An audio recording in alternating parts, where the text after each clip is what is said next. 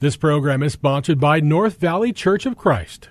There's a message true and glad for the sinful and the sad. Ring it out. Ring it out, ring it out, ring it out. It will give them courage new. It will help them to be true. Ring it out. Ring it out, ring it out, ring it out. Ring out. Good afternoon, folks, and welcome back to another episode of Redeeming the Time. I'm your host, Chris Macy, and I'm the minister here with the North Valley Church of Christ. Well, we've got another good week. Uh, my kids are back in in-person school learning. Of course, you know they got to wear the face mask, social distance, and some sports are back. Some sports are not. I'm talking about you know for for the kids. I've got uh, one in baseball. I took him to his first baseball practice last night. And uh, Cornell had to wear a face mask while in the dugout, social distance. They did a good job, and uh, the city officials are keeping an eye on everything, and parents are doing the right thing. So it's it's going well, and just keep praying that these things will be over with and things can get back to normal, Lord willing. But if not, that's all right. My faith will not be hindered by this. I will keep on keeping on for the Lord. Well, if you're uh, listening to this program and uh, you haven't been to our website, I want to encourage you to take a look at that after this program or when you get home. That's going to be at www.nvcoc.net. You can find uh, find out about this congregation here at North Valley. You can scroll down to the radio mic, click on that, where you'll find this program and all the subsequent programs before it. I'm not subsequent, but all the previous programs before it. And today, I want us to talk about hope, having hope. And I want to share with us something we know. More, everyone out there listening more than likely knows and, and uh, reads their Bibles, and, and you know that Jesus is our friend. He is. Now, he is our friend in the true sense of what a friend is. And that is God's promise to us that you and I have a Savior who really understands us and wants to help us. That's a friend. Now, I uh, kind of worked in my mind about, you know, how am I going to word this promise? I looked it up online and see what other people have uh, done and talked to others. And I found several.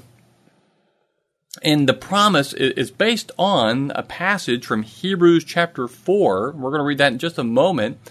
It's where Jesus is called our high priest. and, and I think that's another that's another word that we sometimes we're just we may know it, but maybe we're unfamiliar with. If I were to ask you what is a high priest, you might be able to give me a few facts, maybe, uh, but it's still a clinical term. You know, what is it exactly?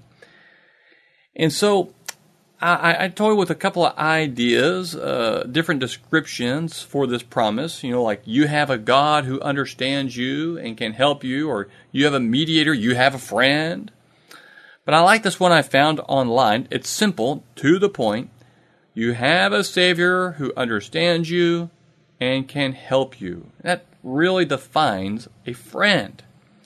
And I want us to know that today's lesson, this program, along with the next few, are going to contain promises that will assist us in winning the spiritual battle over our enemy, the devil.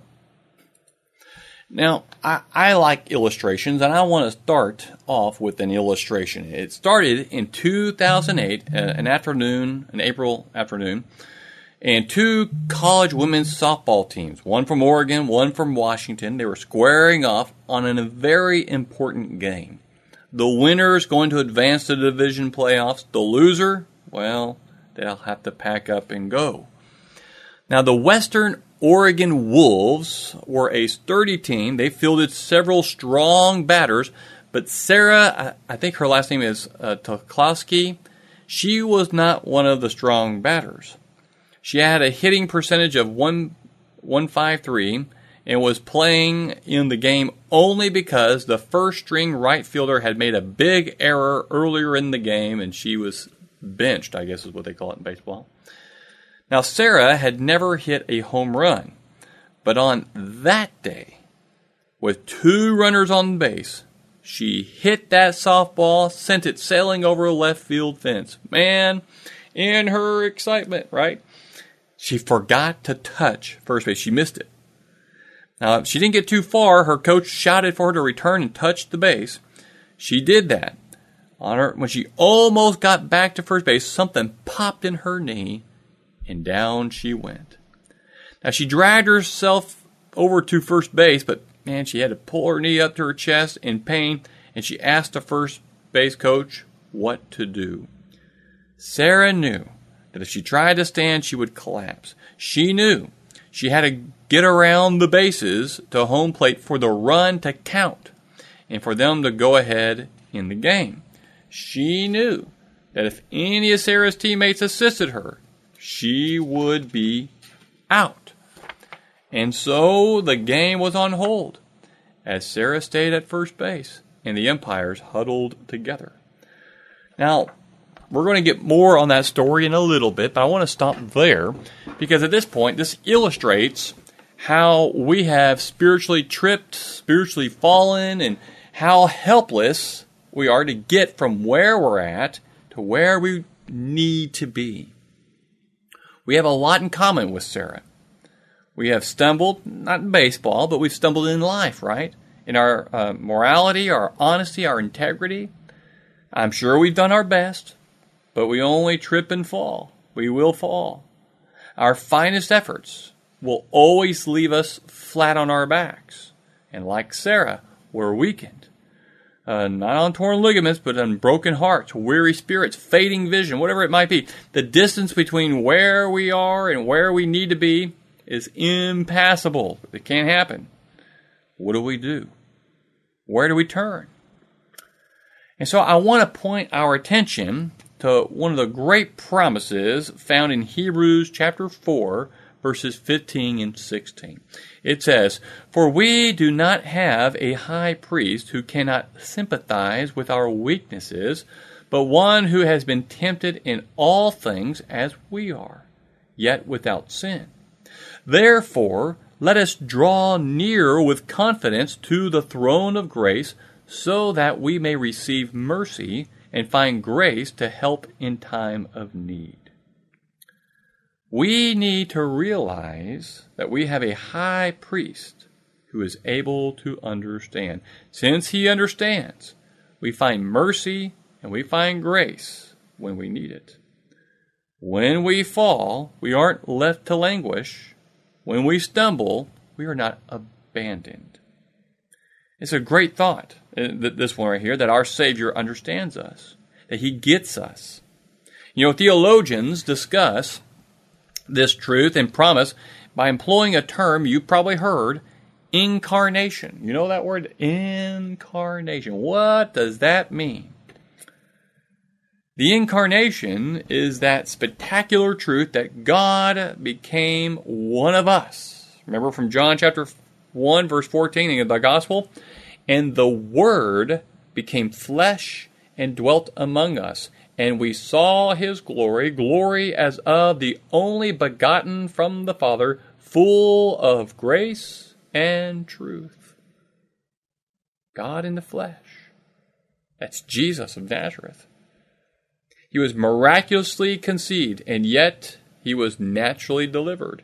His natural birth was just like yours, just like mine. Now, he was born of a virgin. but he was both God and man at the same time. How do we wrap our minds around that? Neither his humanity nor his deity would be compromised. And so Jesus was fully human and fully divine. Amazing. And because of that first, him being human, we can draw near. And because of that second, because of him being divine, we can worship him. That's that's interesting.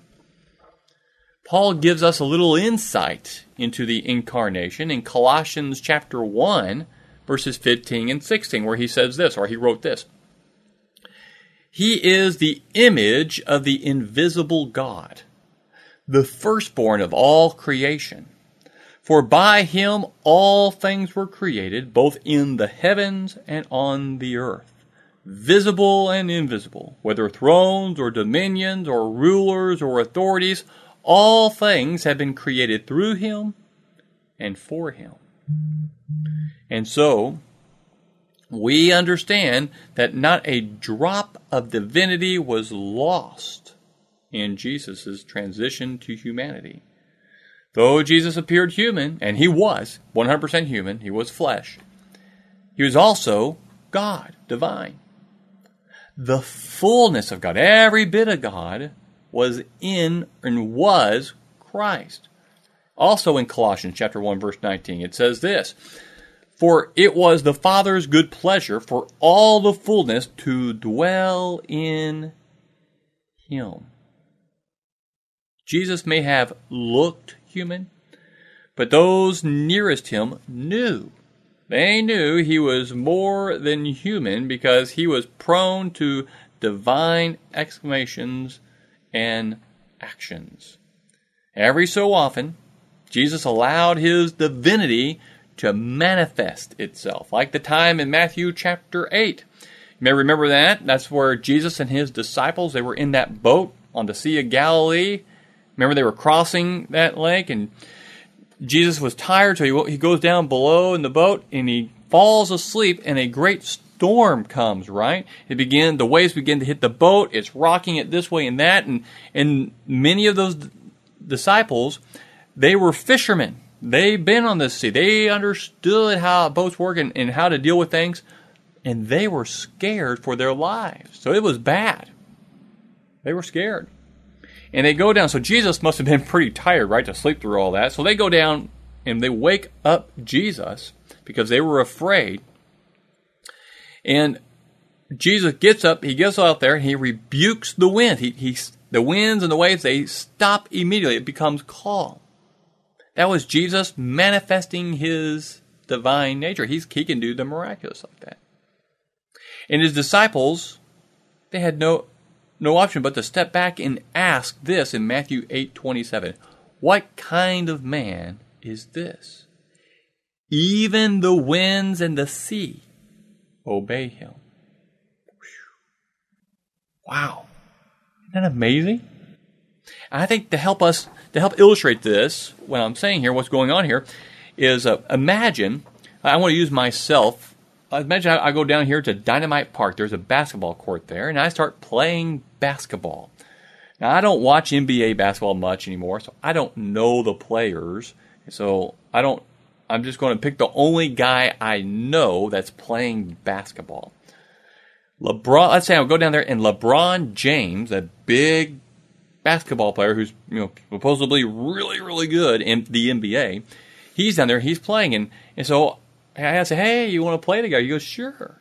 And let's say he and I begin to play basketball. And I've, I've read stories where people have run into other basketball players, and they've always they always play at a level where that other person can play. Because if he and I, LeBron James and I, played basketball together, I would never get a shot off. I wouldn't keep the ball longer than two seconds, and it would just be a blowout. But let's say he just plays kindly so I can play. But in the course of playing, he just lets loose, takes two steps, jumps up, and just slams that ball into into the uh, the net. There's nothing I could do. That was him manifesting his real ability to me. Although he was being kind in the forefront. That's Jesus with his disciples. He could, with the whole world, he could snap his fingers and just wipe the world out, give it what it deserves to be wiped out. But he never does that. And when he does manifest his divinity, he does it in a good, kind way. That is our Lord. That is Jesus. That is our friend. And so I think that's how, how obvious the difference is between Jesus and everyone else. In those moments when he would display his divinity, he commanded demons to leave a possessed person, and they did. He told the storm to be quiet. It was. He told the dead man to rise up and the dead daughter to sit up, and the entombed Lazarus came out. And they did. And no wonder, no wonder that nobody argued with Jesus in Matthew 28 18 when he said, All authority in heaven and on earth has been given to me. That's true. If I was standing there, yes, sir. yes, sir. Because it is, obviously. And in spite of Jesus' lofty position and unlimited power, he was willing for a time to forego the privileges of his divine nature and enter humanity. Born as all babies are born, his childhood was a common one as far as we know. His body developed, his muscles strengthened, his bones matured, all in a normal fashion.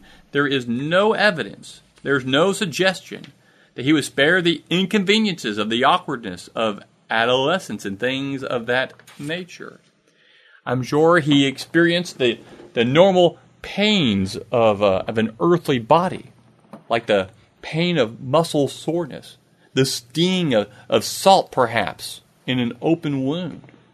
As an adult, he was weary enough that he needed to sit down at the well. Remember the, in John chapter 4 with the Samaritan woman, he sat down, he was worried, he, he wanted water. He was sleepy enough to doze off in a rocking boat. There in Matthew 8, we just talked about that. He became hungry in the wilderness. He was thirsty on the cross. And when he was crucified, those nails brought excruciating pain, and I'm sure his lungs begged for oxygen. And so the Word became flesh. And why does, why does that truth matter so much to us? Because we know that because Jesus became like us, He understands us. He can help us. Perhaps we wonder, oh, does God understand us? Well, we can know He does when we read the Bible. Does God, will, will God listen to us? We can know He does if we read the Bible. Well, what, what if God can't comprehend the challenges we face? But we know He can. We know if we read the Bible. The promise of Hebrews 4:15 is that Jesus, our high priest, is able to understand our weaknesses. He understands our physical pains. He understands our spiritual struggles because he had a human body. He had had to deal with spiritual battles with the evil one while living living in this world. Think about your struggles and how he faced the same. Are are we ever are you ever troubled in your spirit? So was he. John chapter 12 verse 27. You, you go look it up. Are, are you ever so anxious that you could die? So was he. Matthew 26, verse 38. Are you ever overwhelmed by grief? John chapter 11, verse 35. Look it up. Have you ever prayed with loud cries and tears? So did Jesus. Hebrews chapter 5, verse 7. He was so human, and yet he was also so divine. He was so human, Jesus could touch his people, but was so mighty, he could, he could heal them. He was so human, he could use earthly words, but was so heavenly, he spoke with authority. So human, he could blend in, unnoticed in this world for 30 years, but was so divine that he could change history and be unforgotten for over 2,000 years. Think about these words again from Hebrews chapter 4. For we do not have a high priest who cannot sympathize with our weakness, but one who has been tempted in all things as we are, yet without sin. Therefore, let us draw near with confidence to the throne of grace so that we may receive mercy and find grace to help in time of need. Awesome. Some, looking at this verse, have pointed to the sinlessness of Jesus, and they have questioned his ability to fully understand you, or, or for him to fully understand us, humans. And they reason this. They say, if he never sinned, then how can he understand the full force of sin? Well, before we jump to that conclusion, consider how, how that Jesus may have felt the force of sin even more than we do. We, you and I, we give in to sin. he never did. You see, it is much harder and more painful to resist temptation than it is to give in to it. Jesus stood before the tsunami of temptation and he never wavered. When we think about it like that, then I think we can conclude that he understands it more than anyone else ever did. It's like this. I, want to use the, an illustration that just simple, like a, a bully. This is not about sin, just I think, but you'll you'll get it. I think. You know, imagine you're going to school. Say you're in elementary or middle school, and you're on your way to school, and every day, this is I'm pulling this from um, the Andy Griffith show with Little Opie, and every day he would go to school. On his way there, a bully would turn around the corner and say, "You got my money." He wanted his lunch money. He didn't. He said, "Well, what if I don't give it to you?" And that bully raised up his fist. I'll give you a knuckle sandwich. So Opie would pull out his money and give him his lunch money or milk money. And it was easier to give him the money, right, than to take what was going to happen. So he would give in to it. And then finally, one day, he didn't. And he got punched, but he punched the other kid back. And he fought him off. And he won. It was hard. It was harder to resist, but he won the day. It is always harder to resist. Because when sin comes, it's, e- it's, it's just so much easier just to give in, just do it. To give in to the peer pressure, to look like everyone else in the world. It's hard to resist. Jesus understands better than you and I. And on top of that, think about the fact that he volunteered to experience the total consequences of sin. Paul wrote in 2 Corinthians chapter 5 verse 21, he made him who knew no sin to be sin on our behalf. Why? So that we might become the righteousness of God in him. Jesus didn't deserve to feel the shame of sin, but he felt it. He didn't deserve the humiliation, but he experienced it.